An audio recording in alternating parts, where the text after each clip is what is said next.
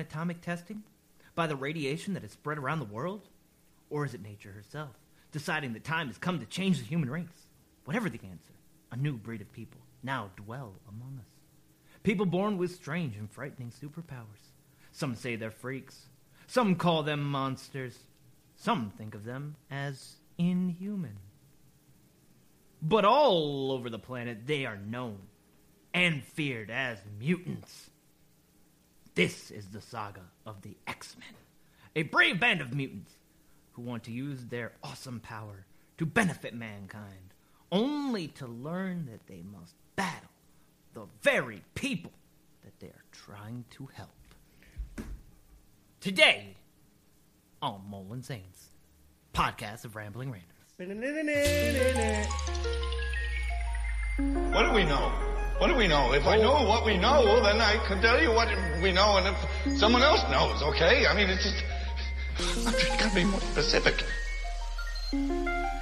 The how is simple enough. It's the why that troubles me.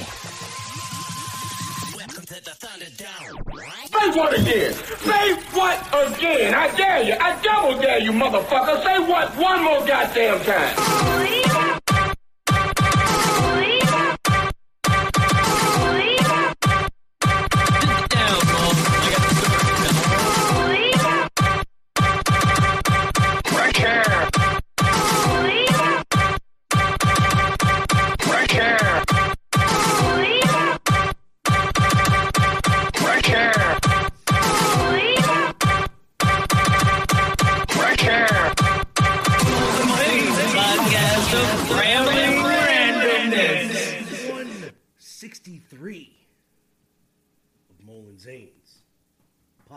Podcast of Rambling Randomness.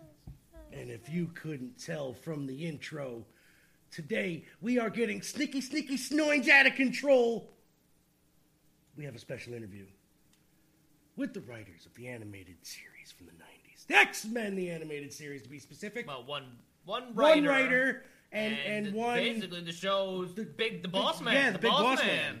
So, which also was a writer. Yes. So uh, uh, their names are Eric and Julia Lewald, and they will be joining us later on the show.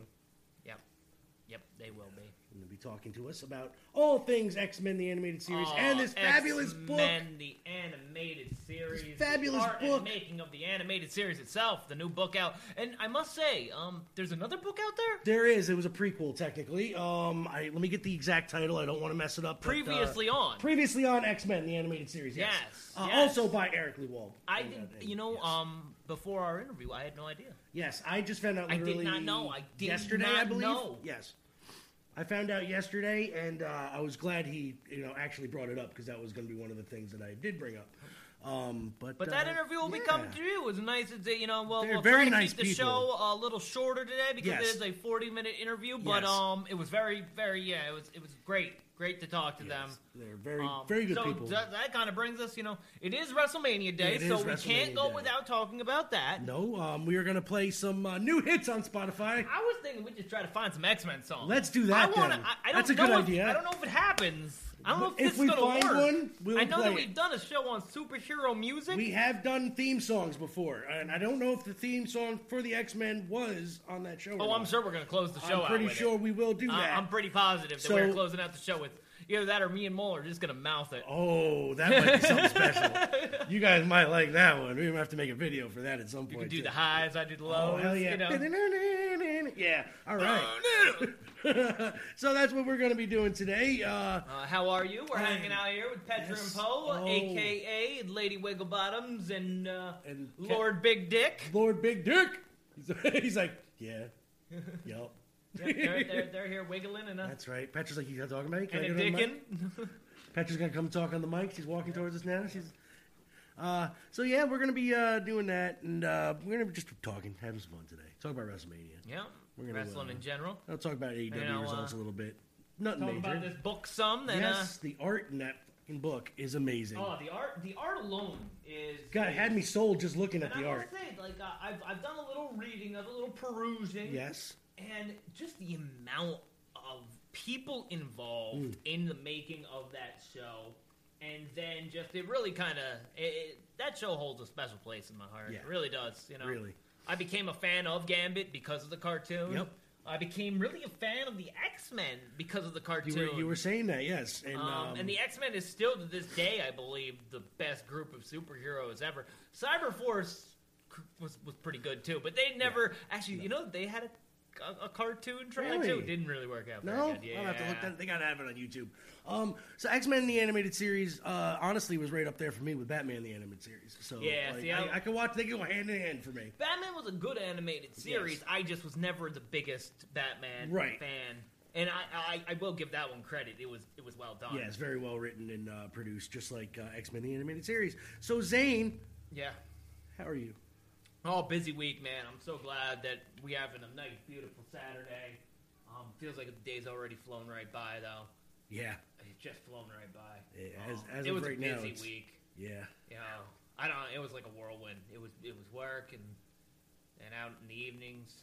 Seemed to did a lot of driving in the evenings. Oh God, I've been doing an abnormal amount of driving lately. Well, like Wednesday, you know, I wasn't Mm-hmm. able to come see uh, see wrestling with you because I drove from here to Coxsackie to um, Oak Hill, Oh my God, all then the back to Oak Hill? yeah, then back to then back to Coxsackie, then back Yeah. home. It's like an hour and a half trip. Yeah, or like yeah.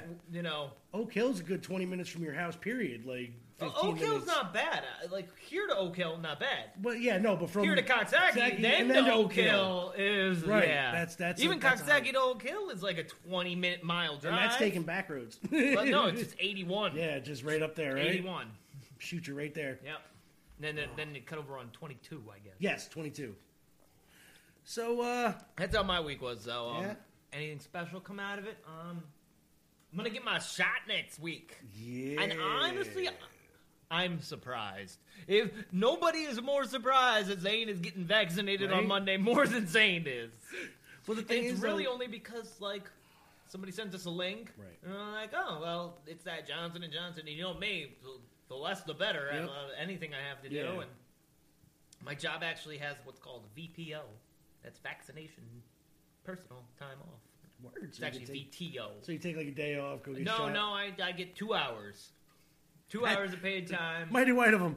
Yep. no, but that's that's not even part of my PTO Yeah, time. yeah. That's just like, oh yeah, you can take two hours. We'll pay you to Go, go, get, get, vaccinated. shot. Well, actually, that's smart on their end. Yeah, There yeah. So, go. so I'm gonna I'm gonna go get my shot at the old Best Buy. Oh Which shit! I guess Best Buy ain't a thing anymore. Not really. At least not in Kingston. No, no, I guess it's not a thing anymore. But so now they're giving shots at the Yeah. Best Buy. No, see, I'm, I'm gonna have to get mine. I Uh, wonder if they got any product left in there. I don't know. I'm, I'm getting like- mine at the uh, the pharmacy next to my doctor's office in Coxsackie. So Yeah. Kelly's. yeah, I like Kelly's Yeah. pharmacy. definitely a good good spot. Me and the old lady got to get that. The kids are gonna be getting them all next year before they go to school anyway. So It's still true that what only Pfizer is approved for children. yeah, and I don't like. I don't trust that one yet. The, years of fucking. I don't even trust the one that the Johnson and Johnson, but I'm getting it because kind of have to. if we want to do anything this summer that involves making money in groups of people. so uh, that's what we're doing today, people. We're talking. We're, we're going to be talking about X Men. We're going to be talking to Eric and Julia. Yep, No, we're going to play some music. we do that. We do that, and, And, you we know what? play it off of Spotify now. We do. I was listening to some Spotify this week, and you know what I was trying to do? I was trying to find a good random playlist. Right. Mm. And I, I was, I was looking. Where- where I can was you- searching for a good random playlist. See. And you know what? I don't know why it says downloading, but it says that it's downloading. You are songs. downloading songs. What songs are you downloading? I don't know, but 659 of them to be exact. Hey, And, that's, uh, that's that's great. I could not find a more random playlist than the Mole and Zane's podcast of Rambling Randoms playlist. pretty random playlist. Now, I don't know if that name is just too long because I put in random playlist and I got a bunch of shit. And there was a good playlist. I found a good playlist. It wasn't very random, but it had some great music on Okay. it. Had some music that I really wasn't too keen on. Right. But I really enjoyed it.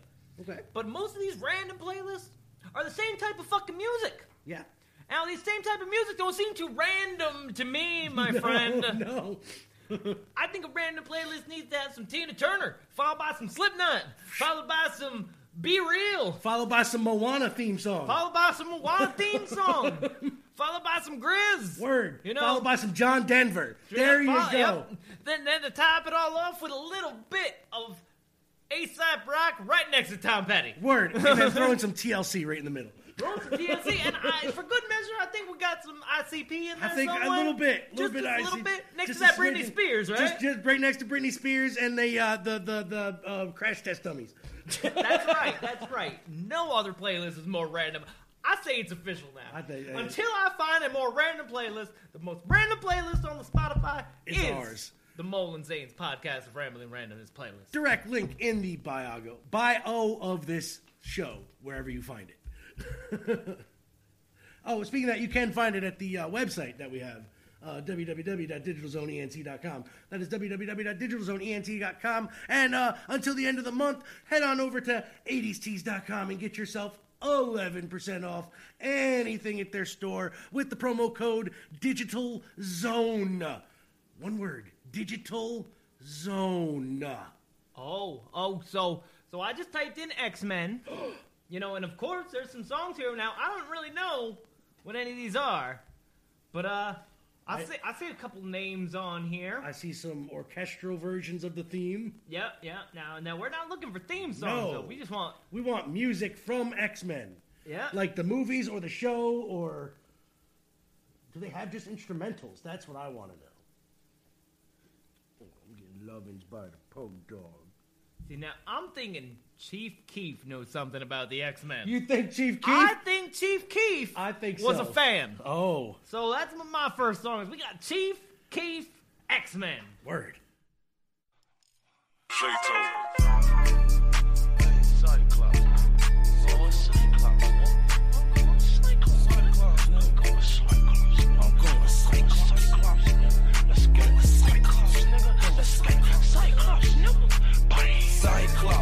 Wolverine, Storm, Magneto, pull up like Professor X, and I got my great jeans on. I ride up like Iceman, I hop out like Sabretooth, I come through like Rolex.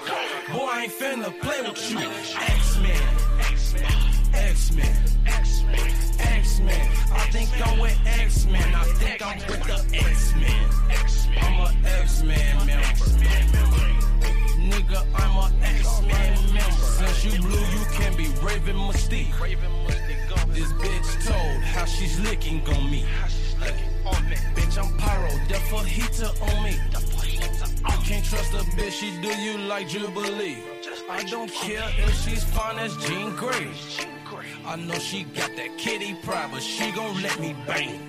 That bitch is a lady death strike. You should know X-Men like left, right. Cyclops, Wolverine, Storm, Magneto, pull up like Professor X, and I got my great jeans on. I ride up like Iceman, I hop out like Sabretooth, I come through like Rolex. Boy, I ain't finna play with you. X-Men, X-Men, X-Men. X-Men. I think I'm with X-Men, I think I'm with the X-Men. I'm a X-Men member. Nigga, I'm a X-Men member. Bitch say that she bad, I'm like, stop it. That's like saying Batman versus Robin. I know we talking X-Men, but I'ma switch it over.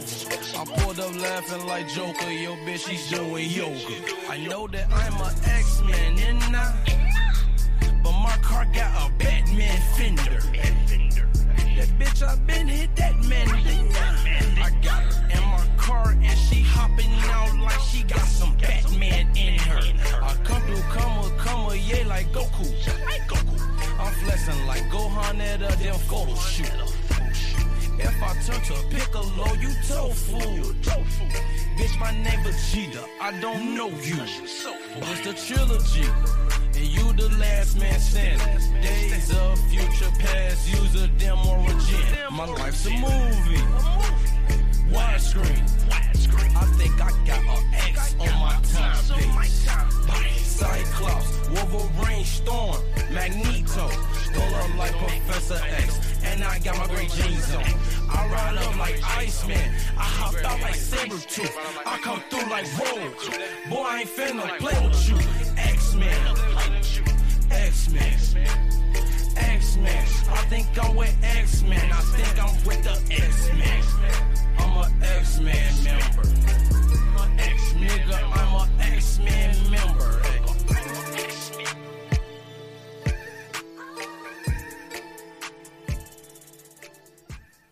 Wolverine, Gambit, Iceman. Archangel. All right, yeah, that song was terrible. That but was yo, to Mole's credit, before before the uh, the lyrics even started, he was like singing the song like he knew it, and uh, and then he was like, "Man, I could write this song," and, and then it started, and it was like exactly what he was saying. See, I told you, Won't lie, that was that, was- that was pretty bad. That Chief was- Keef, Chief. Yeah, God. you know, ode to X Men, but put a little thought into it next time. Put a little thought into it. Don't just write down their names Yeah, and like try yeah. to just speak them to a beat. That's not how it works. If you got to do it, at least make them rhyme. You know what I'm saying? Like, oh man. So so so Zane, we're trying to keep this uh, show a little uh, little short today. So let's talk about this book real quick while we're uh, Yeah, man, this book right here, we got it. It's a, it's a big book. big. Got some weight to it. Got some got some girth to it. Yes. You can get it at all your local retailers. You can, you can see what it looks like too uh, if you go to the YouTube channel. Yep, yep. When we when we uh, and uh, costs you about twenty six dollars. Yes. Um, it's got fifty dollars on the cover, but but we're gonna say it's about twenty five dollars. And this book has got some artwork in it, baby. I would pay 25 just for the cover art, I'll- quite frankly. the cover art alone, man. The back cover art's even better than I want a poster of the back cover art. That's Because what the I want. back cover's got a Sentinel, Apocalypse, Mister Sinister, Sabretooth. Omega Red, uh, Juggernaut. Ju- Juggernaut, bitch, Mystique, Mystique. Magneto, and Sauron. Sauron. That's right, pterodactyl man. Yeah, with the psychic abilities. Yeah. Never understood why Pterodactyl Man had psychic, psychic abilities, abilities, yeah. but he did. But he did. he rocked and it. you know what? That that don't matter. Nope. But yo, going through this book, the artwork alone in it, it's got well over 200 panels in it from the show. Character art sells from all over the place. Art that never made it into the show. Yep. Like, Bios of people, the artists that play, creating these characters, what they had to do to put every episode together. Um, you know, just I just turned to, to page 125. It's got Belladonna there, yeah. and the externals. Yeah, I mean- you know, and that that was that was that was Gambit's ex-wife trying to get him back. That's true. In a ploy, a plot. Yes.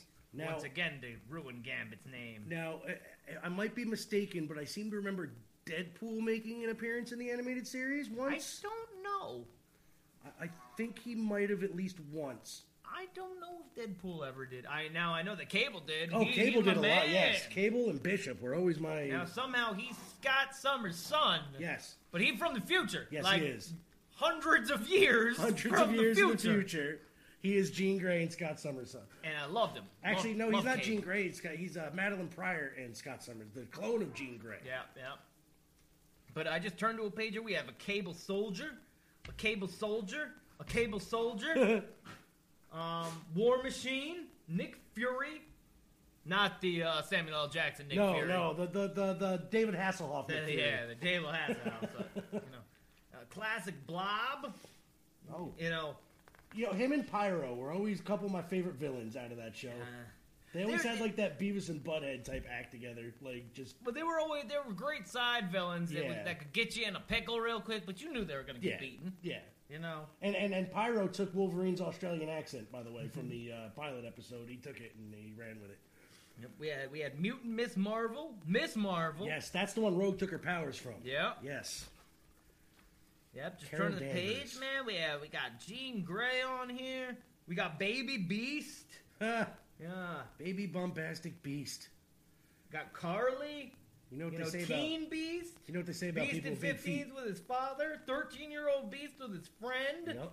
You know. You know what they say about beasts with big feet, right? They can swing from trees. That's Yep. what it is. Longshot, Dazzler. Long shot. That's the one I was trying to remember. And in the comic books, he only had three fingers on each hand, but here they show him with four.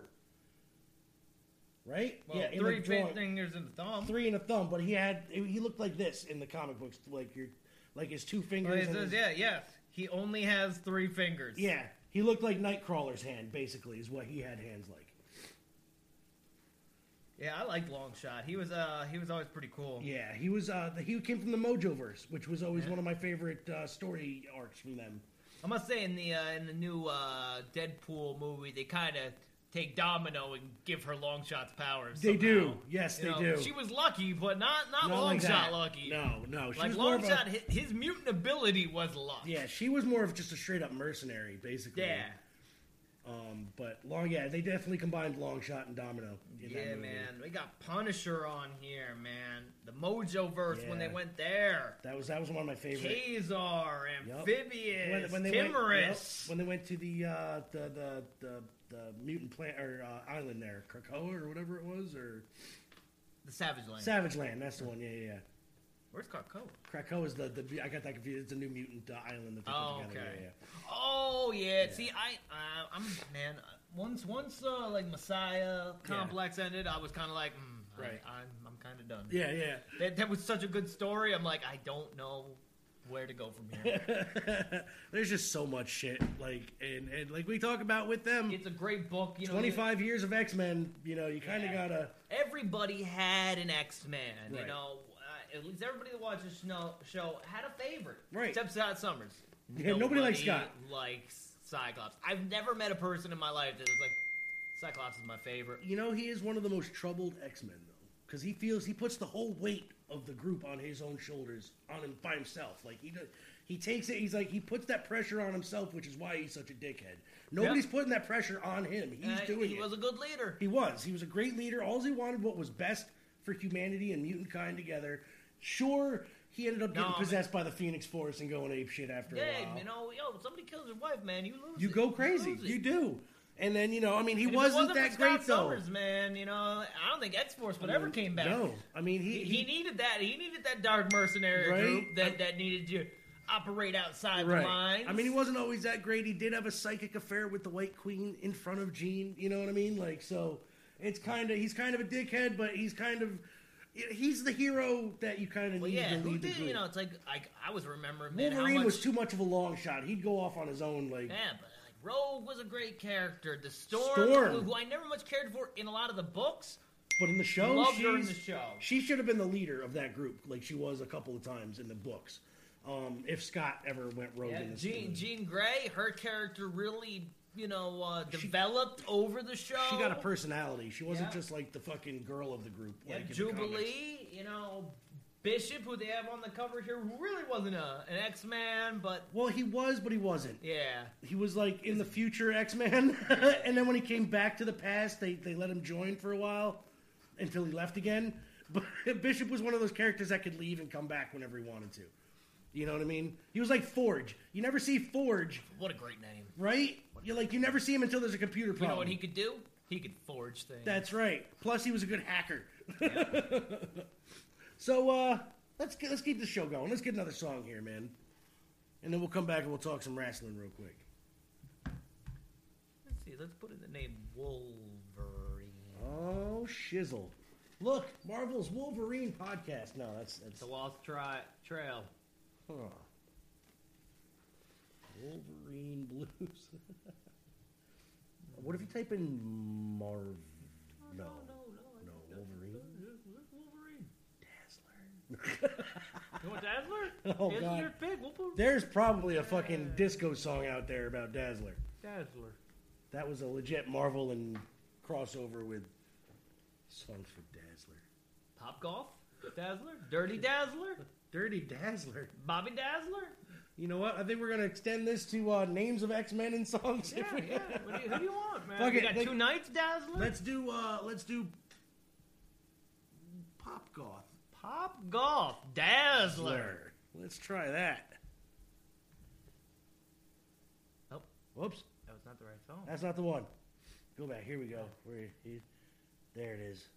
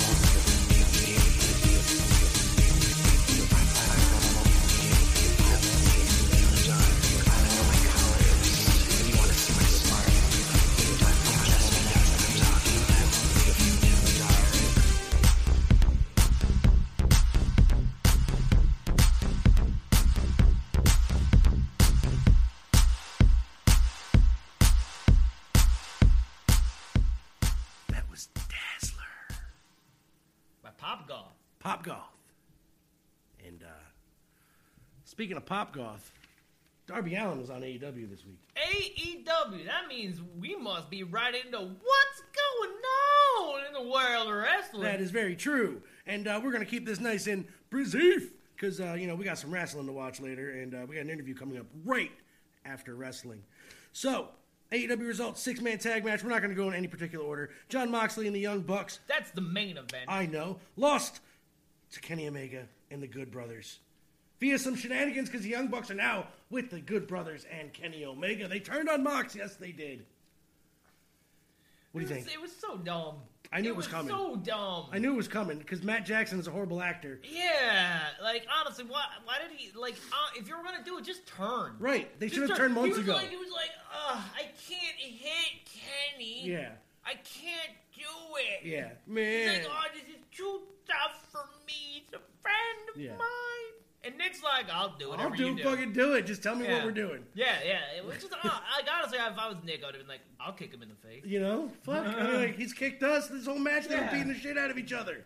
But you can't super kick him? Yeah, but you can't super Yeah, kick him. God forbid you super kick him because that will end it. Can't pull no V trigger Nope, out on him. No nope. elite. That'll, the, it, yeah, the can't elite do that. trigger. So, so uh, uh, Tama Tonga, uh, uh, the New Japan Real Bullet Club people are uh, teasing now, since that door is open, that Moxley could use a little backup against the Elite Bullet Club faction.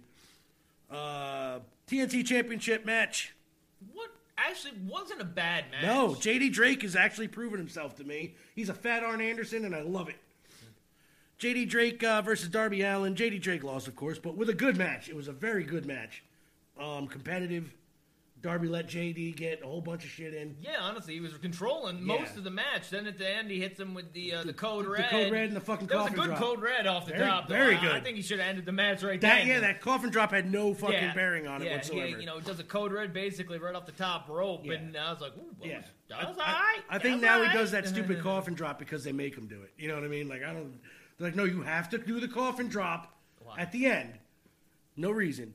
Uh, so yeah, Darby Allin kept his belt. Tay Conti versus the Bunny. Tay Conti picks up the win. Good match. Yes. Good match. It was fun. Was uh, the best friends interrupt Death Triangle, setting up a uh, match with them. Really? I didn't see that. I did because- not see that part. Because Phoenix and them remember attacked Orange Cassidy and them way back about a year ago. Oh, Jesus. Yeah. no. Orange don't even- Cassidy per, uh, apparently does not forget things. So uh, that's why they're doing it. Hangman Page with the big win over Max Caster Nope, uh, being acclaimed. Um, it was a good match. Uh, they tried to shenanigans with the boombox and stuff, but you know Page wasn't having that shit. So I'm guessing he he jumped over the rope. Oh, he did. He hit did a little flippy do and a buckshot. Yep. Uh, big old Jurassic Express win over Bear Country. Uh, it was a fairly That good match. uh, a little yeah, slippy up, but honestly, I, I really wasn't. I, I'm I didn't see the bear country that you've told me about. not in this match. I didn't I, either. not, I was, I was, I was actually a little. I'm starting to believe that it's Luchasaurus' fault. It could be. I still see He's, uh, uh, Jungle Boy as being a future champion. yep. Kid's got everything. He's Won't being held. there. He's he's Won't lie there. Kid, kid's great. he is being honestly held back by Luchasaurus in that group. I'm great to be in a group, but they should not be focusing on tag teaming. They should let Jungle Boy be Jungle Boy. Uh, Luchasaurus team up with Marco Stunt. He ain't doing anything. Let them fucking do it. You It's know? not like you're gonna get a tag title. That's what I'm not- saying. it's not know. gonna happen, Basically, guys. that's what I was trying to get at. Bear Country in this match will have the belts before Jurassic Express. I'm letting you know that right now. Uh, then the Inner Circle decide they want to come back and return as, as faces. as faces. They uh they come back. They they talk. Which a bunch they of good technically stuff. They were were anyway. already. Everybody sang Jericho's song. You know, Yeah. I become, I become, I become man. Yeah. And uh, so, uh, and, and, and you know that led to uh, them calling out the the pineapple, uh, uh, the pinnacle, sorry, for a blood and guts match that we were supposed to get last year versus the elite and the inner circle, but that never happened.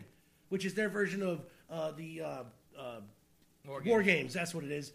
Um, Iron Mike Tyson decided to come back after you know a whole bunch of shenanigans, and now he's with Jeff Jarrett for reasons. You said Jeff Jarrett. That's what I meant. Jeff Wow. Jarrett. You uh, said Jeff Jarrett again. I did. Chris Jericho. Might as well be Jeff Jarrett. Wow, no, no, no, no, What? no. What? Jeff Jarrett will not let anybody get over on him, That's- that's and, true. and and the man is somehow superhuman. That's true. That's true. While Jericho lets anybody that he believes should get over on him. But he will rarely take the pin. he will let his partners, if he's going to lose, take the pin. And he, he, he, but when it comes to the big match, Jericho usually is up on top. That's just the way they've been booking him. That's the way I've, you know, like he he could fuck around and and lose like three matches in a row on like Dynamite, like say as a group. But that pay per view comes by, he ain't losing that match. He's lost. How many did he lose pay per view wise?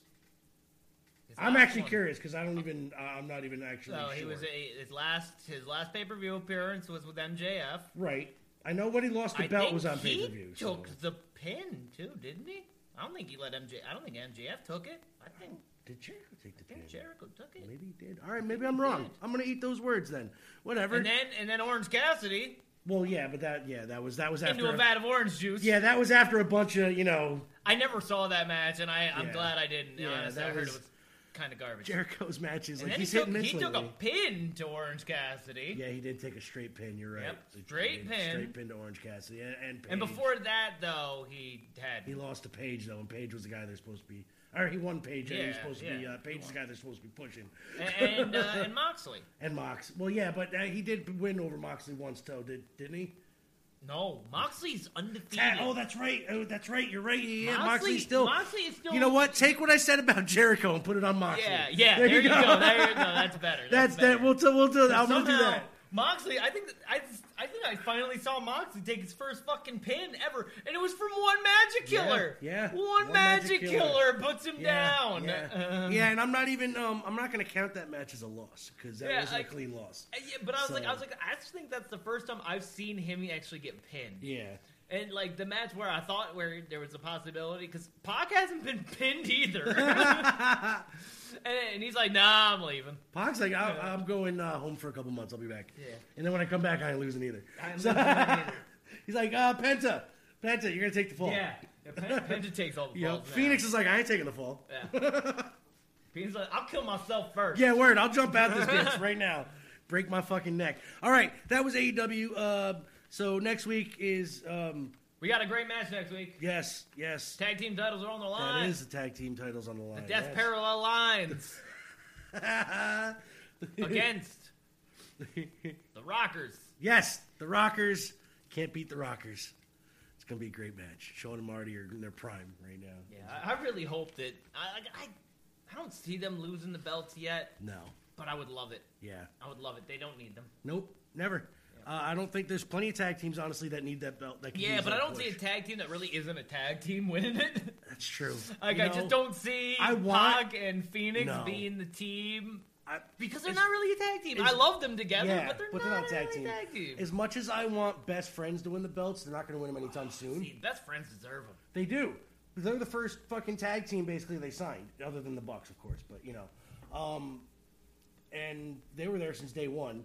I would also like to see um, what Proud you call it? powerful. Yeah, that's exactly what I was going to say. They deserve a title reign at least once, and then um, I don't know, get a random, you know, unexpected one like the the, the Varsity Blondes pick up a title reign for like a Oh, week, Jesus, no. for like a week. Just have them get it like in a surprise roll up, and have Pillman Jr. get it because you know he doesn't win Ever. ever. Griff Garrison's the star. I'm telling you, I'm letting you know that right Griff now. is gonna be something, man. Yeah, him and Jungle Boy be- are gonna be tops of Yeah, that company man, at some I tell point. You, Griff, Griff is gonna be somebody. That, that kid's got a huge upside, like 100% for somebody who's only been wrestling for about three years. He needs to change his name though. Yeah, Griff Garrison. Fucking Griff Garrison. Just, that is not the name of a champion. They should just call him the Hair. they should. Just The- call the- him the Hair. the hair. Hair. Yeah. So uh, that's AEW. Uh, WrestleMania is coming up. We already gave our predictions last week, but uh, Zane, is there any match you're looking forward to? I don't remember. I know, single yeah. match. Wait, wait. I hear that that bad bunny gonna be wrestling. Oh, Bad Bunny. I kind of hope he gets his ass handed to him, though. Honestly, Nah, I really hope he beats the shit out of the Miz.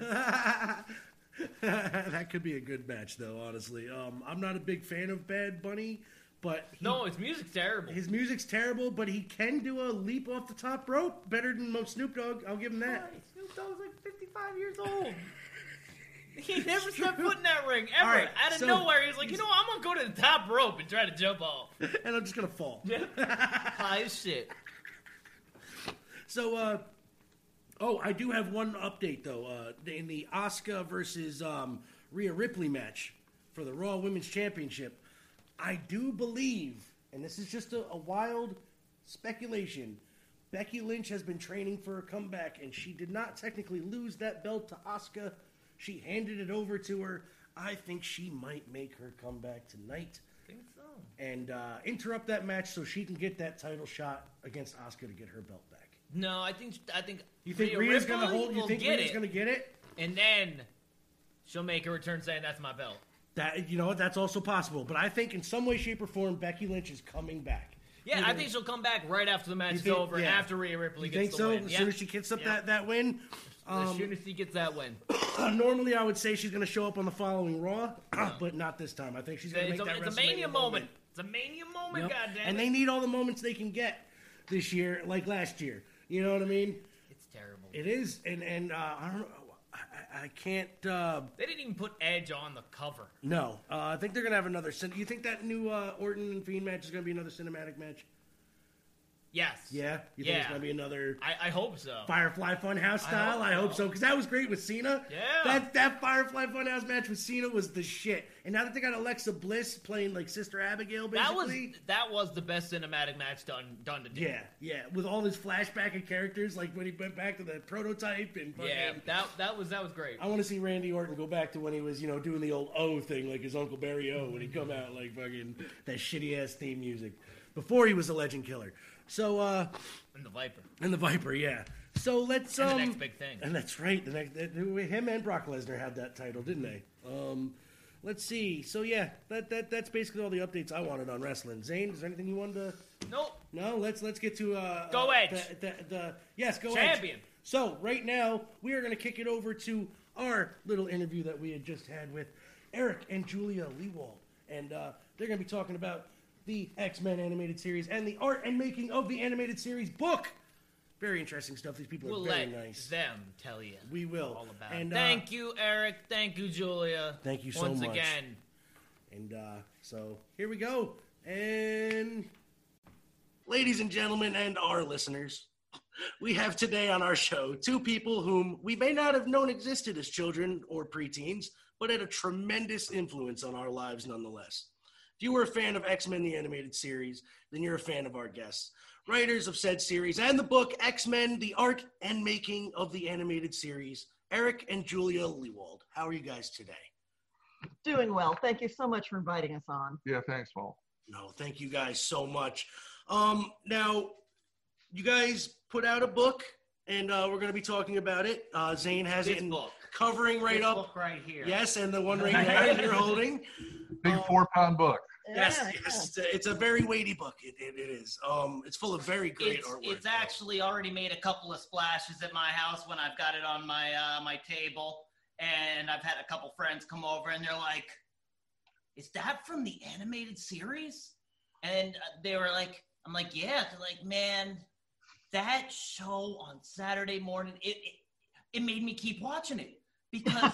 They, you know, it was one of the first Saturday morning cartoons that kept continuity going. Yeah. you know and and that was something that i just uh, i wanted to ask right off the bat. I was like how difficult was it to to really push that? Because i know that was something you guys wanted to do in the book you were talking about it. How was that difficult trying to push that through you know uh you know saban and all the other executives to you know not just have a cookie cutter new episode every week? Yeah, yeah. The the, the big uh, it it was a, a, tough ask for the the network because you know as we said you know when you got animation takes nine months to make an episode. And so you're hoping it's turning out all right. And if you've got them in order like that you can't rearrange them if one comes back bad you have to wait till you fix it till you get to the next one. So there can be scheduling problems for network and for the you know the tv affiliates that put the show on. So they're trusting us to to write stuff and the production people to get the production done. And that's a big trust on their part because any other show episode five comes back and it sucks you just hold it for three or four weeks and put the other episodes on and there's no problem. But if you in mo- like most good tv shows if you're doing them in order uh, then you got to just stop and wait for the you know to get things ready. And they took that risk, and it cost them some money to to delay. You know, when we started the show. But once it started, it seemed to really make, like you were talking about, make a difference to viewers. It just hooked them into the show.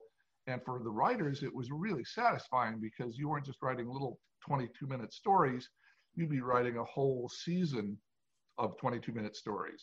And so it's like writing a, uh, you know, three or four movies worth of story that you'd be able to do with these same characters. And that was, you know, for us, it was great. For the network people worrying about if next episode was going to come back right, it was, it caused them to sweat. So we give them a lot of credit for taking the risk on our part.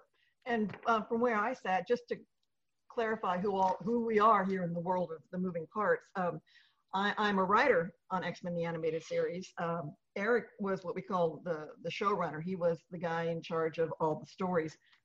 There's a completely separate art division, and that was headed by Will Meugniot and uh, Larry Houston as, as, as producer director.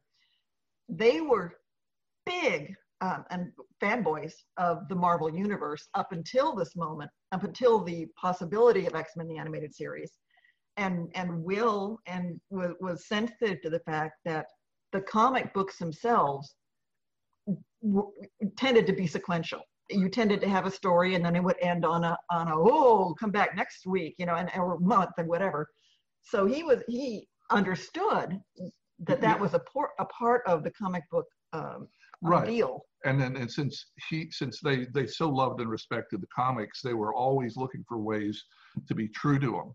They knew that, you know, everybody in our creative group knew that TV isn't the same as comic books. It's kind of a different muscle writing.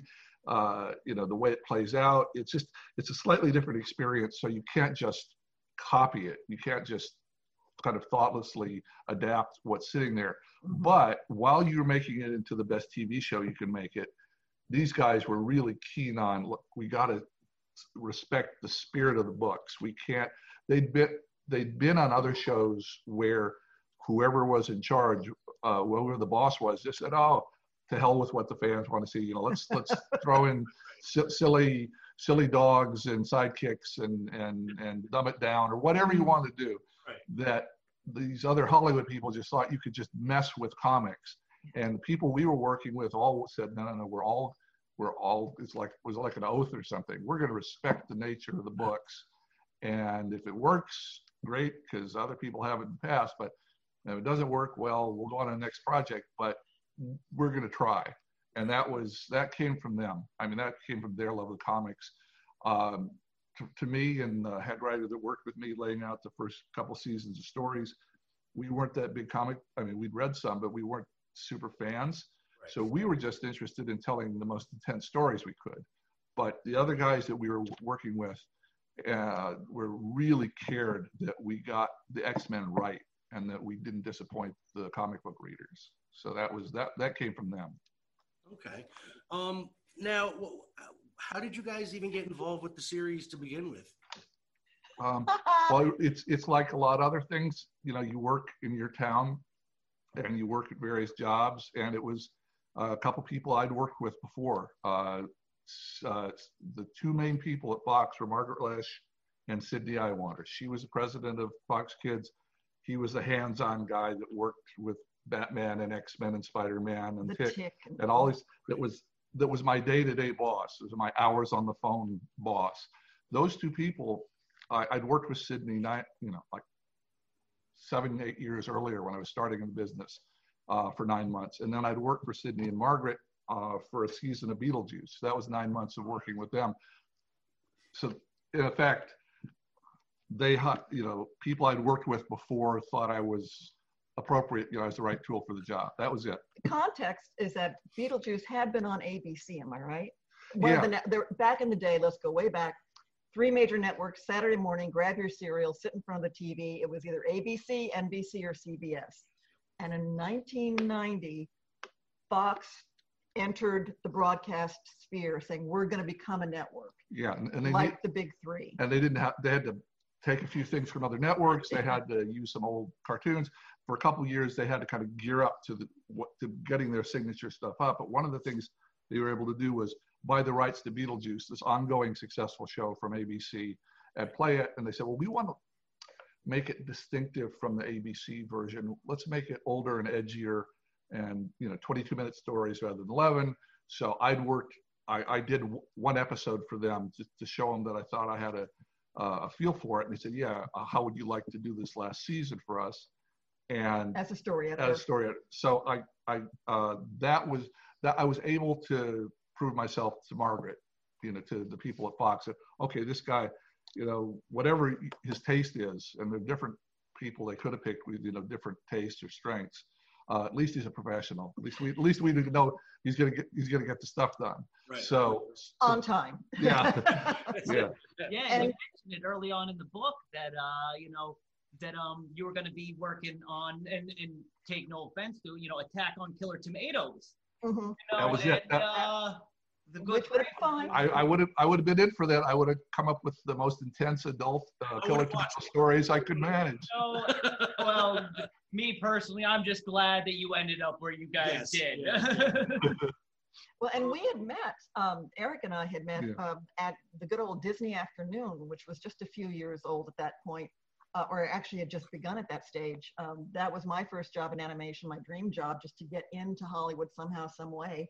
And you had come from Hanna-Barbera to uh, Disney Afternoon. And so we each met each other there as, as writers on Chip and Rescue Rangers, Goof Troop, uh, Yeah. TaleSpin. Darkwing Duck. Oh, and I- that's, that's my group. Yeah, Darkwing Duck, that whole- like that. Yeah, yeah. yeah that that whole thing and then after three years you know everyone enters the happy-go-lucky freelance market yeah, Disney kind of figured out that wait, wait, we got these 50 writers on staff. We don't have to do this. We can save a lot of money. Just uh, let them move all out to be freelancers. The gig economy. Yeah. we were way ahead of the Yeah. curve So that, that- but but it was a it was a great fun time while we were there. Um, a lot of lifelong friends made Mhm. at Disney. a lot of them ended up writing for x-men the animated Series. Yeah. yeah mhm. Um, now, a lot of the, uh, the the ideas for the show you guys pulled they're pretty much directly from the comics, like the Days of Future Past timeline. Um, you know, there you go, story arc. Um, were there any story arcs that you guys didn't get to make that you would have liked to have gotten done if the show kept going? Um, there were, you know, since we were, you know, you know, I was kind of the cart before the horse. I was assigned to do this, and I had to quickly learn what 25 years of X Men comics had been all about. because let's remember that too Th- this didn't start with x-men the animated series there was like you said 25 years of comic books that they that had Yeah. themselves evolved tremendously over time But I didn't go into the, the series with any like, oh God, I got to tell that that uh, arc of stories, right? Uh, I so was in love with issue, you know, 274 of Uncanny, Uncanny X-Men. I didn't have any of that. So I was just looking to dig out the coolest stuff I could find from there. And so it was, it, I wasn't really left with like, uh, with anything that by 1997, when we finished, um, it was more like each time we got uh, assigned more episodes, like, okay, we've told 60 stories. You know, are there fresh new things we can think of for Wolverine? Or have we done everything that we can think of? Or is it going to get old? That happens to TV shows. Sometimes in the sixth, seventh uh, season, they start losing their steam and they get get repetitive. And that's a tough challenge. And so it gets it gets harder to come up with with new stuff. But as far as as far as having, I mean, I know there were artists and writers that were big X-Men fans that had stuff that they wanted to get on that say they tried and we pitch it and it wouldn't go over it. Somebody said, well, this might have been a good comic, but it just doesn't feel right for a TV show. So there were people among our creative group that had stuff they really wanted to get on that didn't make it, but but not for me, and I don't think certainly for Julia. Now, let me jump in here and remind you that um, when you got the call and got the gig, there wasn't a lot of confidence that X Men was going to be a success. In fact, there was more confidence that it was going to be a failure. So you were hired for 13 episodes, and that those first 13, that first season, those were the 13 stories that you and, and Mark Ed, Mark Edens had, had had sort of penciled out as being these are the stories if we're going to tell this world that we want to tell to set up this world in these 13 stories. And at the end of the first season, Jean and Scott are having a moment, and you know th- it's, it's a wonderful moment. You know, um, and you had hoped that you would start Yeah. if, if the second season happened. Yeah, there was.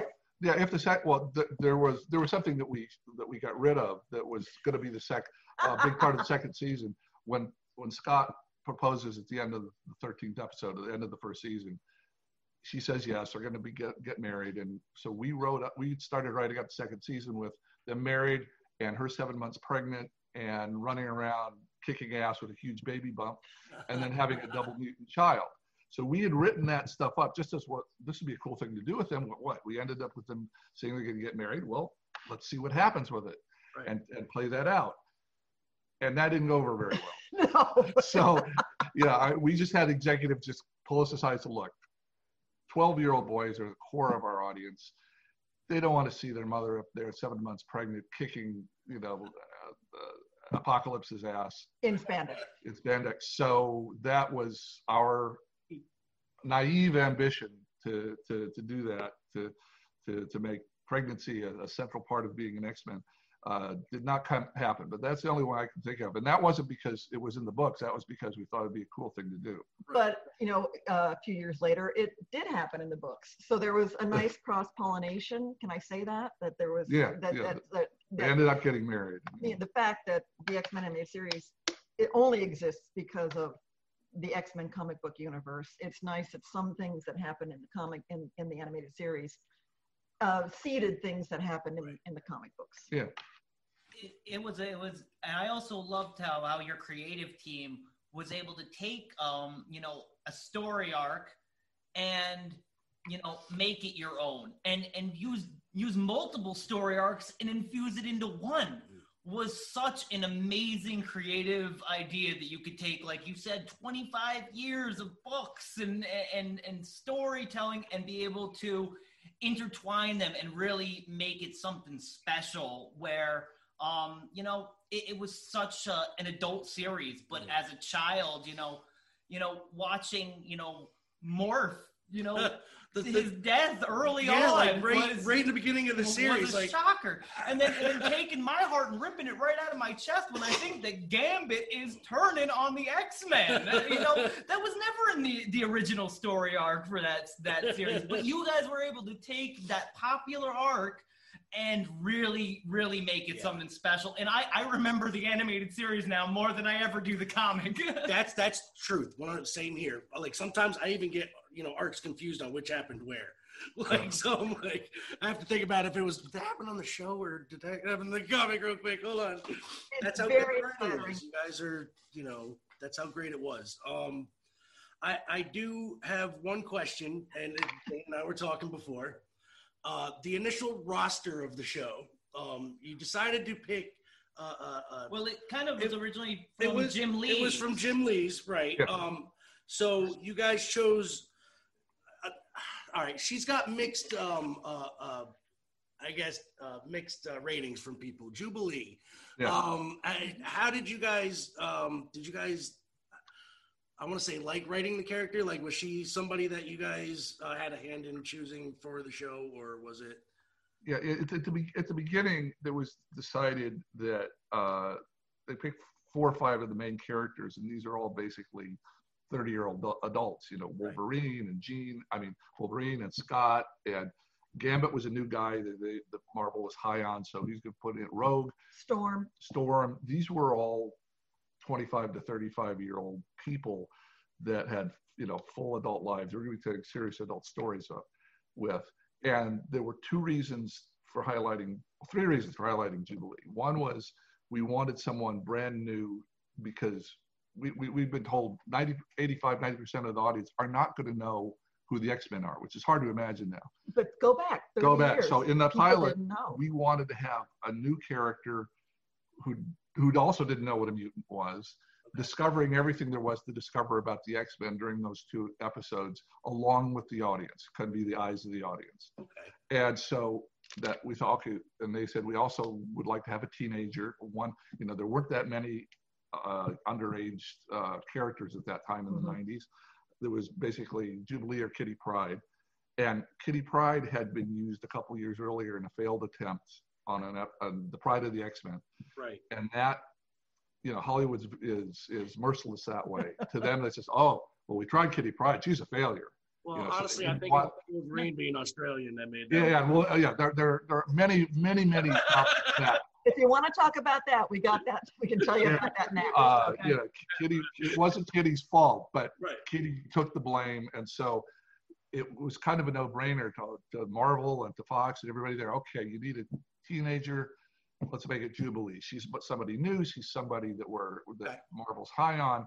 So that was, she wasn't, there were a couple other characters that, that became major that I think the writers had more interest in, like Beast Right. uh, that wasn't listed as as a, a main character to start with, and even Pre- Pre- Pre- Professor X was kind of in the background when people were when we were setting up the team, and the more we wrote stories, the more we thought, you know, it's really hard to write without Professor X, and Beast is a is, a, is his own unique character, and I think so, so yeah, there's a mixture. There there are a lot you go to cons there are a lot of people who dress up like jubilee. There are a lot of people for whom she's the favorite character because at the time you know when they got fell in love with the show they might have been a 10 year old girl or they might have mm-hmm. been whoever it is that fell in love with jubilee at the time. So she she has her fans.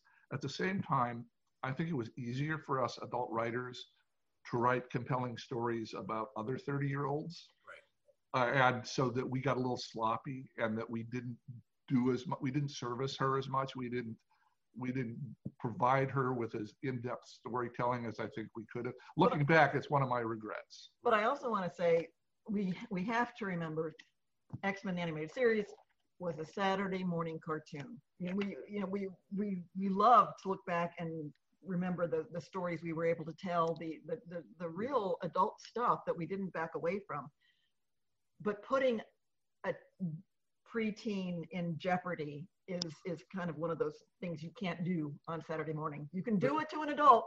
Sorry, Morph, but you can't do it to, to a young person. Uh, so that was part of the problem in servicing Jubilee story wise. But that is how she got in. That that is why she was there. yeah Um, now, just because uh, you, you guys already touched on it, and I know it says it in the book that both of you guys loved writing Beast. And you know, did you ever think wh- while while first writing him into the into the story that he was going to be such a pivotal character of, like you said, uh, Julia, a Saturday morning cartoon? I got to look back and, and remember that the, the he gets ca- in the first the pilots, uh, Night of the Sentinels, parts one and two. He is captured, so he is taken off screen and put in jail. And okay, boys, they captured him. Oh no, Beast is gone. He's in jail. But his whole arc is this is an act of civil disobedience. I want my day in court. I'm going to make this happen. I'm going to make the case for you know how we can all get together and be you know uh, uh, happy with each other. And you don't realize how subversive that is as a storyline for a kid's show. And and yet uh, putting that out there for Beast to do that to make that statement, I think was amazing. yeah to, to be honest Zane, we got we got pushback on almost all of the main characters let's put you know, magneto professor x you got these two like middle-aged guys uh you know talking ideology at each other while they you know they're battling to the death and while they're each other's best friends mm-hmm. and which makes to us very cool storytelling. But the people that were looking at these scripts before before it became a hit when they were worried they're going to lose all their money were just saying what is this stuff? What's what's the nine year old kid was going to get on saturday morning with these guys you know spouting ideology at each other and blowing up cities and and and we just said trust us. And that's all we could say for like the nine months until the, the show finally aired. We we believe we've got something that the kids will like. And That's they really most most of the people in town just really didn't see it until it became successful. So much of it had been well you need bright colors and things blowing up to keep the kids watching. And the idea of layering something else on that was was not flying with people but we're talking about the show 30 years later later. It's the stuff we, that was layered on top of things blowing up and bright colors that i think is what hooked people in and that gives us this thing to discuss.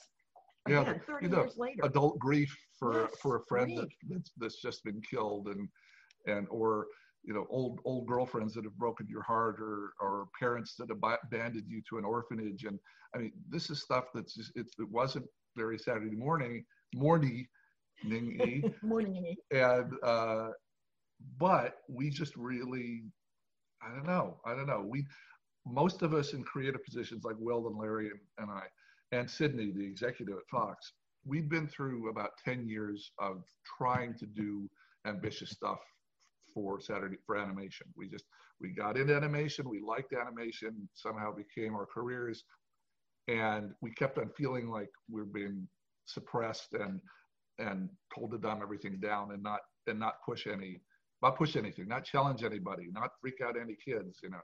And so when this opportunity arose everybody like without hesitation okay this is a chance we're going to push it.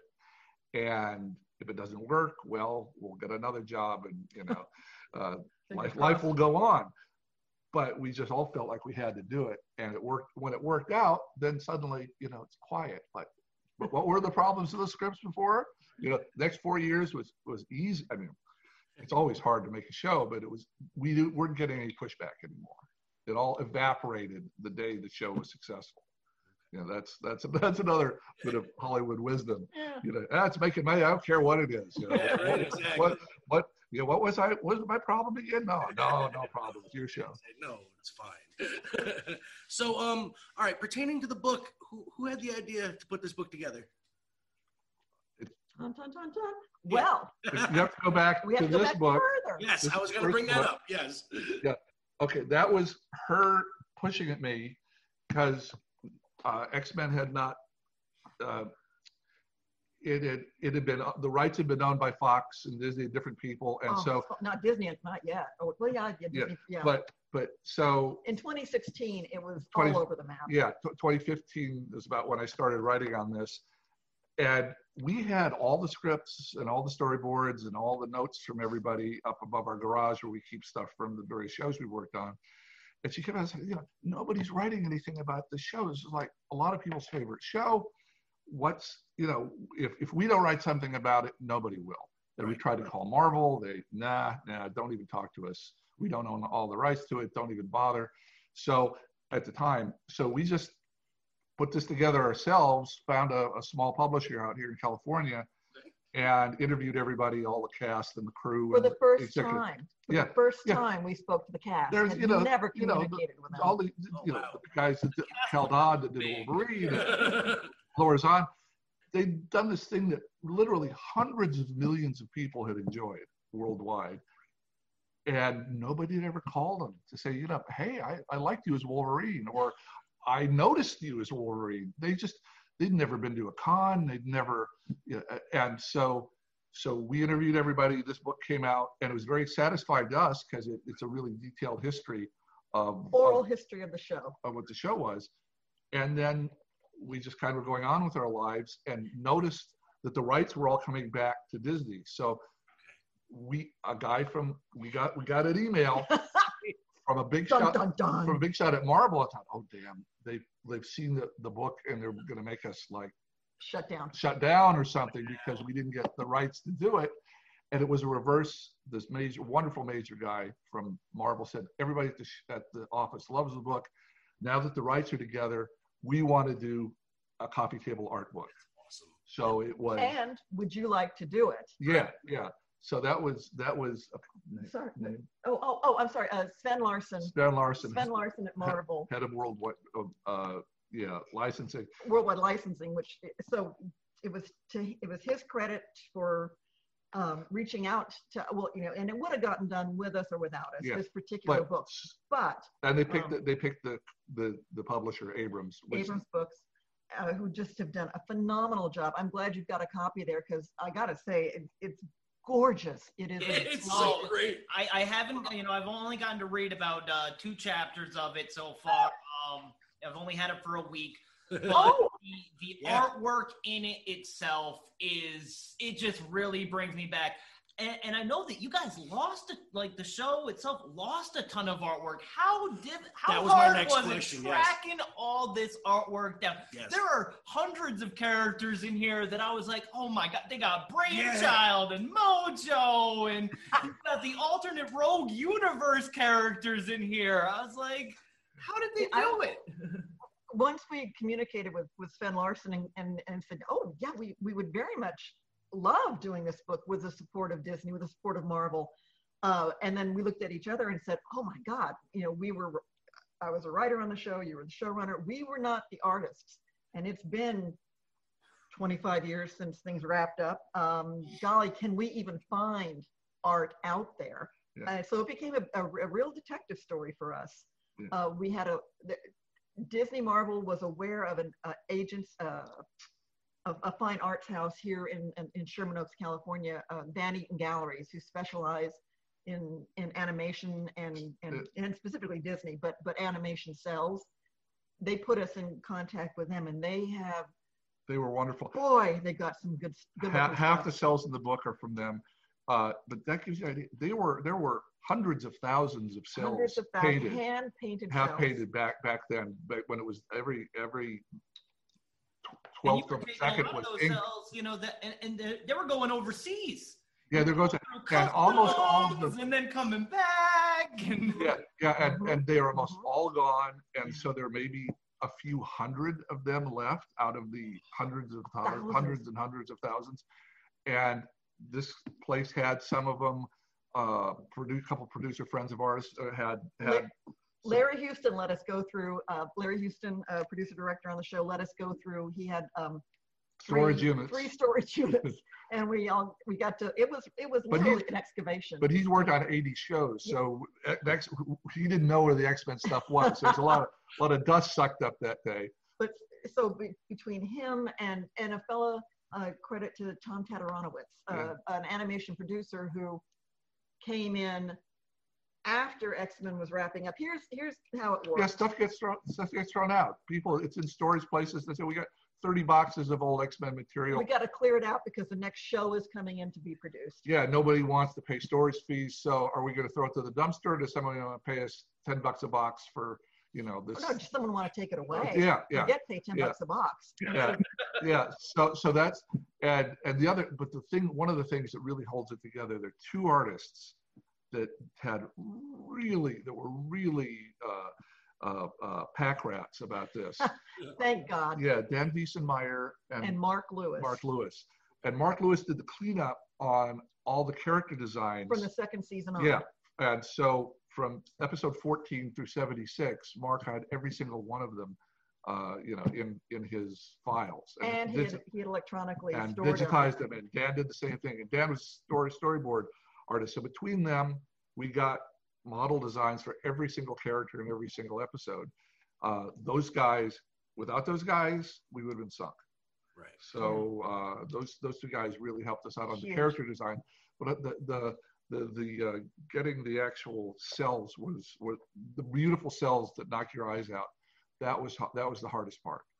But what I also love going through it, and as as you were mentioning there, uh, the idea that being able to to open the book and see some of those flashes, those Easter eggs that that that flew by when you're watching the show, going, wait a minute, was that so? Was that wait, was that? and we've got you know the art in here for that. You can, like you said, um, the one man's worth. You've got that whole uh, Ultraverse where they're all destroyed or damaged, you know, and you, you just, oh my God, Gambit's missing an arm. That is so cool. Yeah, I actually I, I was looking through it and I was like, is he missing? I was like, and then it came back to me and I was like, oh my gosh, he was. yeah, just so you get a chance to sort of sit back and savor things uh, Yeah. with, with, with the art book here. And, and we're just couldn't be happier with how it turned out. Couldn't be more grateful for everyone who participated in it. And yeah. From what we've gotten to read so far, it's it's a really great put together book. Um, Oh, thank you. Thank you so much. beautiful. And Um, being that the world is opening back up, you taking it on the road anytime soon? Yeah, yeah, yeah, we, we, we, we'd love to. It was scheduled, since it Mm. came out in October last year, it was Oh. scheduled to, to come out at the New York Comic Con. I'd never Mark- been to New York Comic Con. Yeah, we, you know, we were gonna have, we were going. gonna have a, A we were gonna have a, pan, time, let tell you. a pan, we were gonna have a panel on a table. and we're going to Mm. be selling the books, and it was going to be a big announcement from Marvel saying, "Look what's come out here, premiering at New York Comic Con in October," and of course couldn't do it. Uh, I don't know what New York's plans are for this fall, um, but at some point we'll we'll bring it there. Hey, campaign for us, gentlemen. Yeah. Say, we will want to definitely campaign for you. Yeah. Because things are looks like they're going to starting to open up at the end of the year. I know that's awful awful, awful quick, and New York's having a, a, a rough time with the, with uh, COVID right now. But uh, certainly by next year, next year is uh, the 30th anniversary of the series, so maybe we can play that up at some cons. you Well, I know. tell you, after reading the book, it doesn't feel like it's been that long now. Right, exactly. it really doesn't. Right. And, and and looking back on those after all these years later, how do you think that show stacks up against today's cartoons and stuff that are coming around? Well, Your honest opinion. You feel free to shoot. Tell them they all suck now. I don't care. Yeah. there you go. Well, you know, there, there's they, there's stuff. Uh, you know, the, it went when we were doing that show. It was an expensive time. Disney was putting a lot of money into Disney Afternoon in Mm-hmm. around 1990, and then obviously Batman had huge, Oh beautiful, big, beautiful budgets, and there was a lot of that. competition in these big action shows. And even though uh, X Men was just um, like a medium level budget at that time, looking back, it's a pretty big budget. As as the as we've been working the, like the 30 years since then, budgets have come down Mm-hmm. and animation has become simpler most of the time. But at the same time, uh, there's some wonderful Oh stuff like uh, like the Spider Verse. Oh, that oh movie. God, that blew my Uh, mind. Spider Spider. I thought that was the best Spider-Man movie of all the Spider-Man movies. I agree. One hundred Yeah, percent. uh, and so that shows you what you can what can be done with animation and, Wa- and warner's has done a bunch of like Oh. nice movies The direct-to-home videos. direct-to-home for the videos Superman of- and Batman movies. Oh my yeah God. yeah that, that Yeah, can- well, their animated series movies are very well done. Yeah. yeah. Yeah. and then so you can tell longer stories you can tell 90 Mhm. minute stories that's really very very cool it was something i wish that we would have had access to Or have access to now. but obviously Hint, saturday saturday saturday mornings What did they call us? Yeah. yeah i mean there's some very interestingly strange uh, uh, shows like uh, adventure time and rick and morty that are just they're that are just so imaginative you just say oh my god that would have been fun to be to be in the middle of that room that you know ha- hanging upside down high or whatever they were doing to get, get those stories there has some been some very cool and venture bro i thought venture brothers is amazing was great. and, and yeah, so so there have been some super highlights, Mhm, but yeah. I but Saturday mornings kind of evaporated. That's what we all grew up on. I There remember. is- And got that's kinda weird. find any There cartoon is no Saturday Saturday morning. Yeah, you can't you can't turn on a major network and and see a kids lineup anymore. That astonished me when that stopped. I mean that I couldn't believe it. Eh, eh. And realizing talking with you guys here, it, when if you grew up if you grew up watching the X Men on TV, that was five years that you had your own sort of appointment TV to watch it. And we'll binge watch. And I mean, I love binge watching. I think that's spectacular. But I also think it hits you different if you have to wait, if you have to wait a week, if you have to wait a few months for the next season to start. You know, it, Mm-hmm. it, you you absorb it differently. It means something to you. in the differently. I think. schoolyard, you know, after after uh, the new episode come out, We that that was the that was talk the of the town on Monday morning. You know was- what happened in X Men this week? Nope, that was water cooler talk at the school. That's It exactly. was, and, and you couldn't go online, and uh, you know you, you couldn't go online at all. but, but there was no way to immediately like get on your uh, on your phone and go, did, did you see that? Did you see that? Was that who it was? Wait, oh no, they didn't do this. Oh wait, couldn't do it. It was- Right. So it was very much a, a sort of personal personal reaction to the show back then that I think sometimes uh, gets lost if you if someone just binges a thing. Yeah. Well, thank you guys for joining us. We've we've gotten um, almost 40 minutes out of this. Oh wow, they went by really if you, fast. ha- if Thank you you. haven't done it yet, I'll Yes. let our listeners know X Men: The Art and Making of the Animated Series. You can get it at all your major retailers. Um, it is online everywhere. phenomenal. Such a great book. The I art is love it. phenomenal. Yeah, the art alone. It, it's you know you didn't even have to put words in this, but the words But have, have helped because the art alone is fabulous. You know, I thank you guys so much for being part of it. You and hundreds upon hundreds of other people that Yeah. made my childhood better. And you know, really, it was the X Men cartoon that got me in become the big X Men fan that I became today. And it's yes, uh, it's sad to say, but you know what? What some of happens in the X Men Sense Center, I'm like, it ain't the cartoon. Yep, it doesn't compare. It, it, it don't compare. but thank you guys again so much. Do you guys want to give a shout out Yeah, to uh, give where us- people can find you guys? Sure. You know, because you seem uh, wonderful to talk to and very easily approachable. I'm sure you got some socials out there. I mean, they said yes to me, so they got to be That's some. true. You You, know, if you say yes to this guy, then uh, We are working on our website. We ha- we do have a website. It's X, good old xmentas.com. Okay. Uh, we are on Facebook at Xmen TAS. We are on Instagram sometimes, and I am on Twitter every every day, whether I should be or not, at Xmen TAS for X Men the animated series. That's Yeah. that's how I distinguish it from all the other X Men stuff. So please find us, you know, and with luck, oh, we're, we hope to get back out there and bring bring both books uh, to folks. Man, we didn't we hadn't started the con circuit until about 2017 with with Eric's book coming out. Yeah.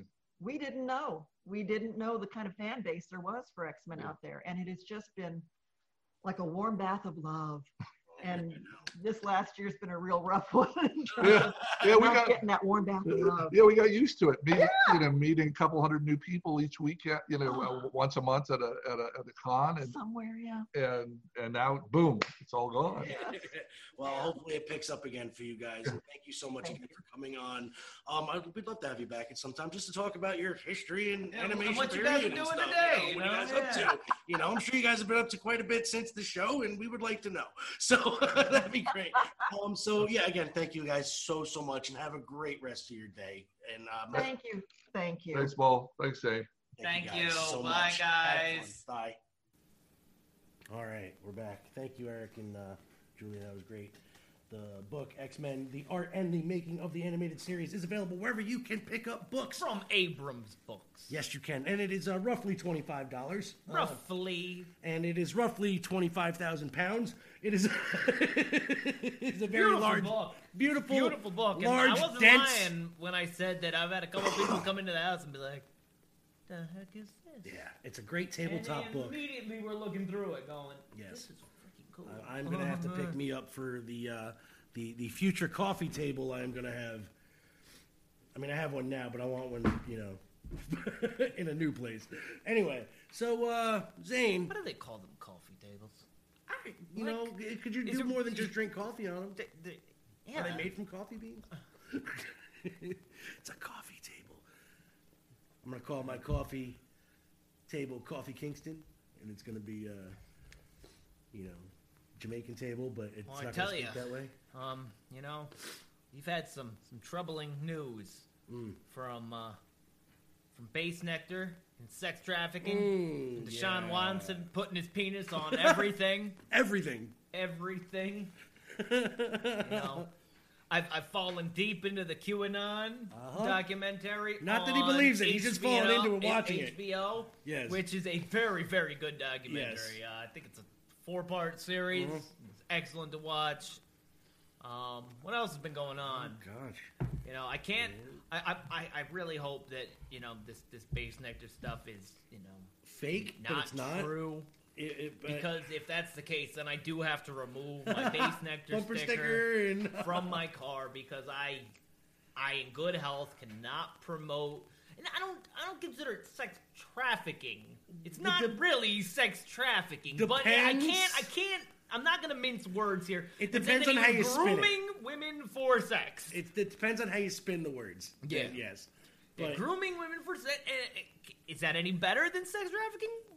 I'm not gonna. I'm not gonna play that argument because I'm Right. just not gonna do it. right, you can't you can't Um, get into semantics on something no, like that. no, you can't. No. Um, so that's that's a tough story to follow. Bass has already dropped out of music. Yeah. He did it about a year ago, which was not a good sign. No.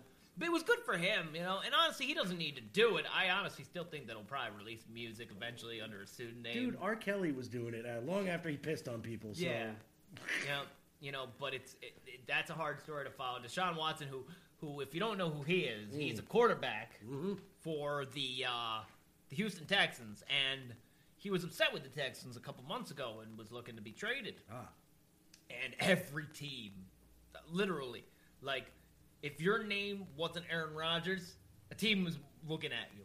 You know, and teams were willing to give up a lot to get Deshaun Watson. Now I don't know if any team is gonna touch him. Oh shit.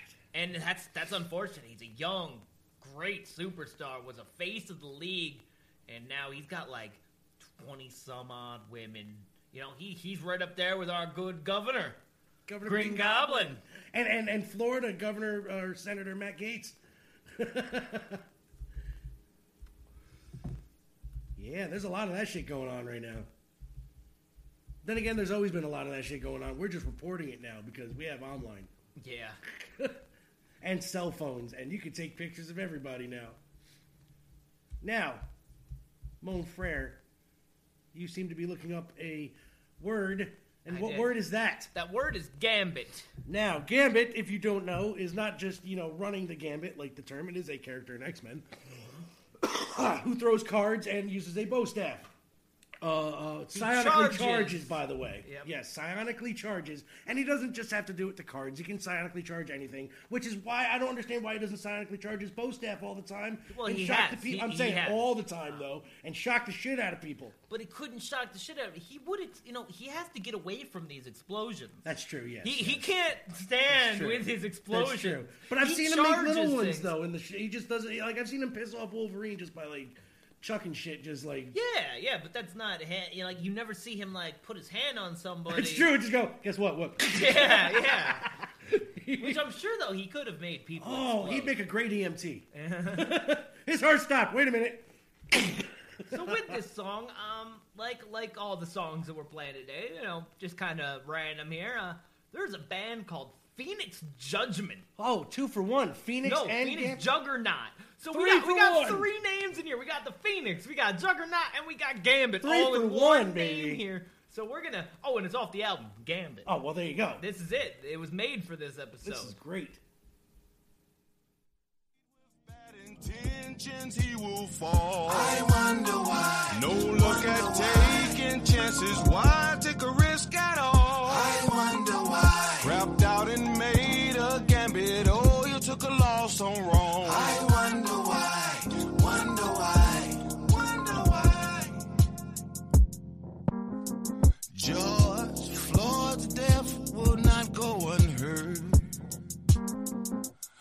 Sparks protest around the world.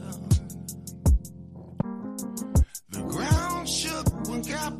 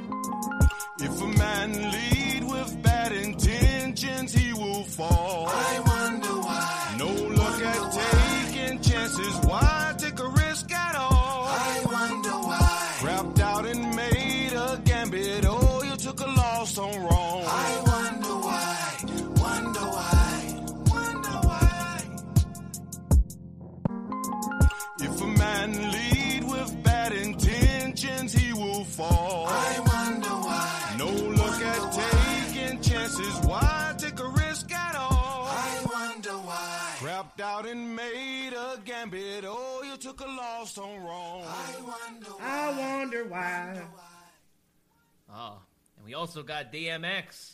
Yes, rest Who in just peace. dro- did he die? Yeah. He did, huh? They took him off life support, huh? Yep. Yep. Just dropping his new album, making him eternal. One of the greats now. You You, you can't take nothing away from Crazy DMX. You can't. You know what though? You gotta love him. I do love DMX's music and certain. You know, uh, he Yo, did a lot of th- uh, he, did, he did a lot of things in life that were good, but he also was kind of messed up in the head. But that's not necessarily his fault. So Yeah, man. But uh, his first what four, five albums, Platinum. all phenomenal. Yeah. Like from beginning to end, Yeah. every song on them is a freaking banger. banger, yeah, every one of them. And then I think once you got to like Return of the Champ, Mhm. uh, you know, or like Blood on My Blood Volume like three Yeah. or something like that, it started kind of falling off and Yeah. getting a bit stale. But he's got a new album that just dropped. Yeah. Not bad, man. You know, he, he got a lot of he, collaborators he on rarely it. puts out a bad album. I mean, I can't- he's put out he put out like four or five bad albums. Yeah, the majority of them were bad. There was like one or two good songs on each of those, but nothing. Yeah, but it, you know, it you know he, he will be missed. Yes. DMX was uh, was an amazing artist. Now, on the other side of this, if it was just some normal person, all you would hear and that's all you would see would be, oh, crackhead, oh, overdose, whatever. But since he's DMX, craziest story, man, is when he fucking basically hijacked a plane. Yeah. Ba- Don't get it twisted. DMX was a crackhead. All right, people. DM his music was great, but he was a fucking crackhead. sometimes in the funny way, sometimes not. But he was he was just he was definitely a crackhead. But rest in peace, uh, DMX. Uh, so uh, you know, let, let, let's let, let's keep this going. Uh, uh, let me let me make a, a real quick uh, uh, suggestion for a song recommendation, people. Uh, we're running down the, the end of the show here. Uh, Zane looks like he has a story he wants to bring up real quick.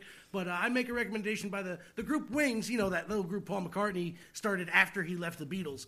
Uh, they made a song called Magneto and Titanium Man. It is a good song. Old, wrote in 1975. And yes, it is actually based on Magneto, Titanium Man, and the Crimson Dynamo of Marvel Comics fame. Yes, it is.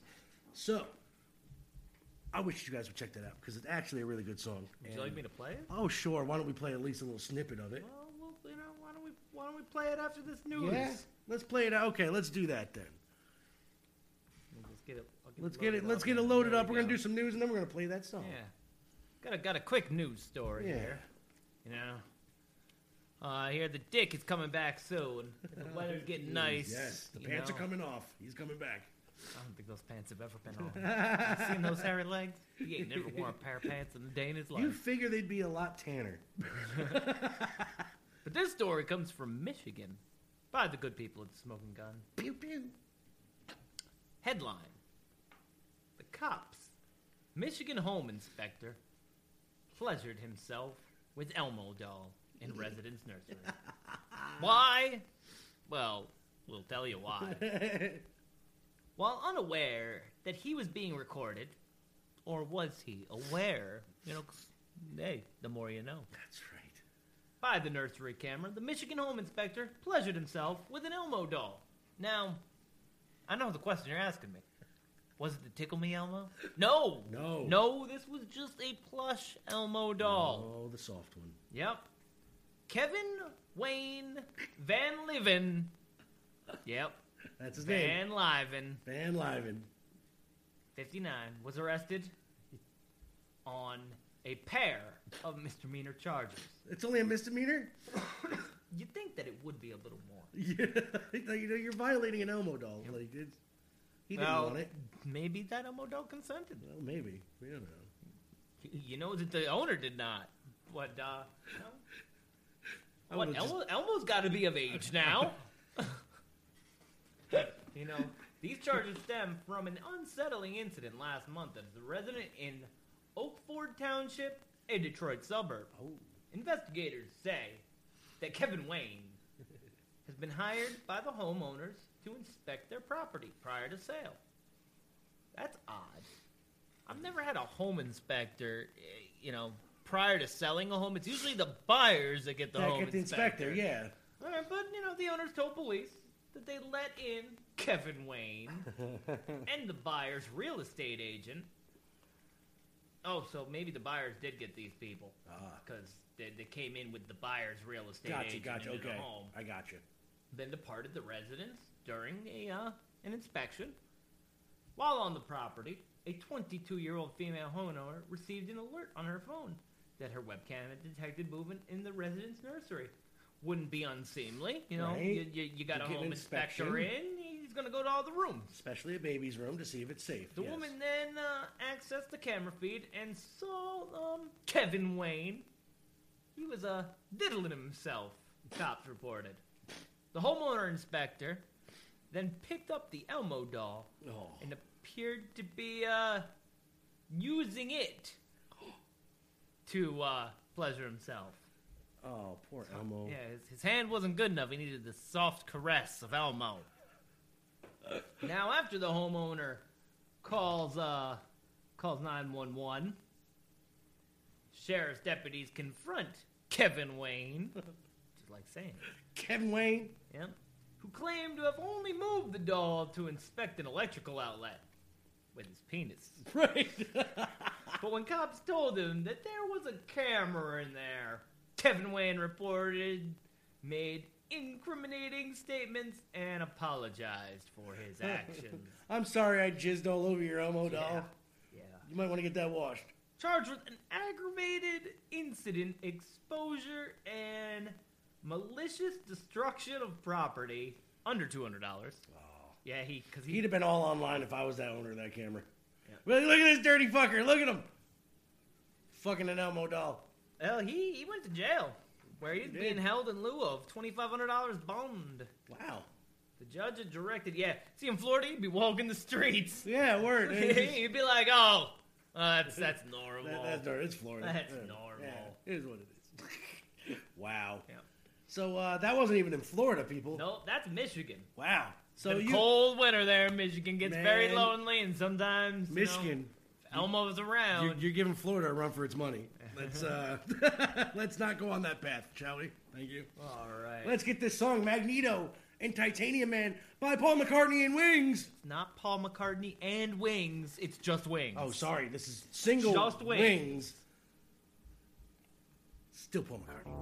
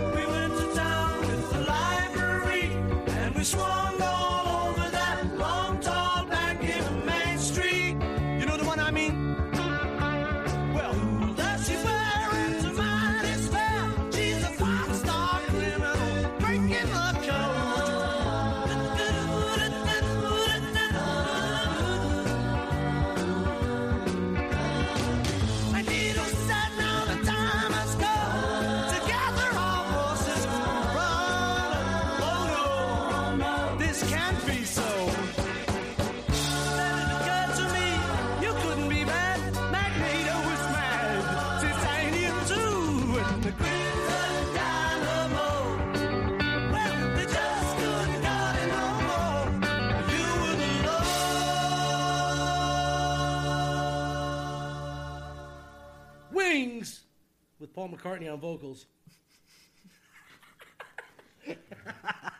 Nobody ever fucking cares about Wings. They just know Paul McCartney's a singer. Anyway, that was uh I Magneto remember Titanium. the, the sitcom. Wings. That was a great sitcom, It was actually. not very good. Lloyd was the man. oh, Mona Me, what you looking at? I'm just I'm just looking at this awesome book here. By the way, that is the uh, X Men: The Art and the Making of the Animated Series um, by Eric and Julia Man, they got they got synopsis in here. They got they got every episode, all 77 of them. Yes. Five seasons with uh, And a tons of artwork. Snippet from Tons of every one of them. The, the the key creative and screen credits in the back. I mean, the Bios, artwork. The The artwork. artwork alone is worth the twenty-five dollars. Um, actually, the cover alone, like I said, is worth twenty-five dollars. The book itself is worth a lot more than that, but they're only selling it for twenty-five dollars. Why don't you go and help them out? Go on their sites, order all that up. Yep. Gotta thank Eric and Julia again. Yes. Lewald, Eric and Julia Lewald. That, That's you the one, Not yep. just uh, not just Eric and Julia. That's right. Um, That could be any Eric. that could be our- any Eric and Julia, yes. Uh, but they are so nice. Uh, Yes, they were a delight awesome to talking have. with them. Thank you so much for uh, taking time out of your day to, and, to uh, talk to to, us. to bullshit, you know, with me. I mean, this has been literally three months, four months in the making. Uh, this I think Mar- Mole went the whole time without actually saying it beforehand. I did, I did. I was uh, trying to I be didn't even good think it was going to happen. Because, see, that's why I didn't say it because That, that's what happens. when I say stuff, things. people cancel or they don't cancel and they just don't do what they're supposed to do, you know, during conversation. That's wrestlers for That you. is wrestlers for you. Hi, Vic. Um, and that lady. and that lady, Who yes, was that lady? That was uh, oh uh, the ODB. Thunder Thighs? Yeah, oh, Thunder Thighs. Well, ODB, you weren't going to get him. He was long dead, man. Long before we started this show. Wrong ODB. Now, if we can get ODB on this show, I will promote that shit to Hell my yeah. friends and neighbors. Old dirty bastard. We got him up. We dug him up. He came on the show. He told us Uh. about his baby mamas he's had since he's been passed away. He's still working. Oh, so I think we've come to that time. Tis the end of the show. Mona Me, what do you want to do next week? Um, well, we're going to continue talking about some comic books and stuff Yeah. like that. I know that uh, you, you kind of want to make a month of this. Yes, I do. I Um, at least want to mention a little something about so the I'm, comic I'm gonna. I'm gonna bring bring uh bring my my favorite X Men arc to the show. Oh, you know, not the show itself. That that would have been Days of Future Past. Yes. Or the where their their their take on it. Yes. Uh, in, in the animated series, that is. or their um, Dark Phoenix saga, which was actually uh, one but of the I best will be talking about the Messiah Complex. Oh. Uh, Okay. Which is a phenomenal read. Maybe I'll even uh, call up Devon and see if I can get him to talk to us for You a little know, that would be great to at least get him on and talk a couple minutes at least. Yeah, see, see Um, the state of see the, what the state of the union is because see, uh, I he, don't know anything got about comic he- shops lately. No, he's on the ground floor, man. He Big ups to OC Comics. Big Yes. ups to his podcast, Yes. October oh, Country. Yes, October Country Comics. Yeah, Definitely check yeah. them out. Um, we got WrestleMania. Oh, uh, before we go, Yeah. uh, how is this this game? Oh, I well, haven't played it. this 'cause, game- Uh, honestly, I've had a busy week, but but but, But Mo's guess- been trying to get me to play this this Retromania Wrestling. from uh, Retrosoft Studios. And uh, you know what? If if we're gonna be watching night two of uh, WrestleMania at my house tomorrow, maybe Zane would want to come over an hour early, and maybe we could hop on Twitch and show you people the game. Could do that probably, Let's let's let's try that. as long as there's food involved. There will be plenty of food. You know that I I, I know, can, You can get me places by enticing me with a meal. I most certainly I hope can. that there's meat involved. Oh, there is meat, and uh, it might even be tacos, because I know how I Zane like likes his tacos. I sure do like tacos. Yes, so uh, we might. And uh, if you don't like tacos, then you there's can some suck word. it. Word, you could suck a jalapeno, is what you can do. So, With that being said, yes, toodles. toodles. Enjoy the rest of your day. I think I think we got it. Yeah. See you next week.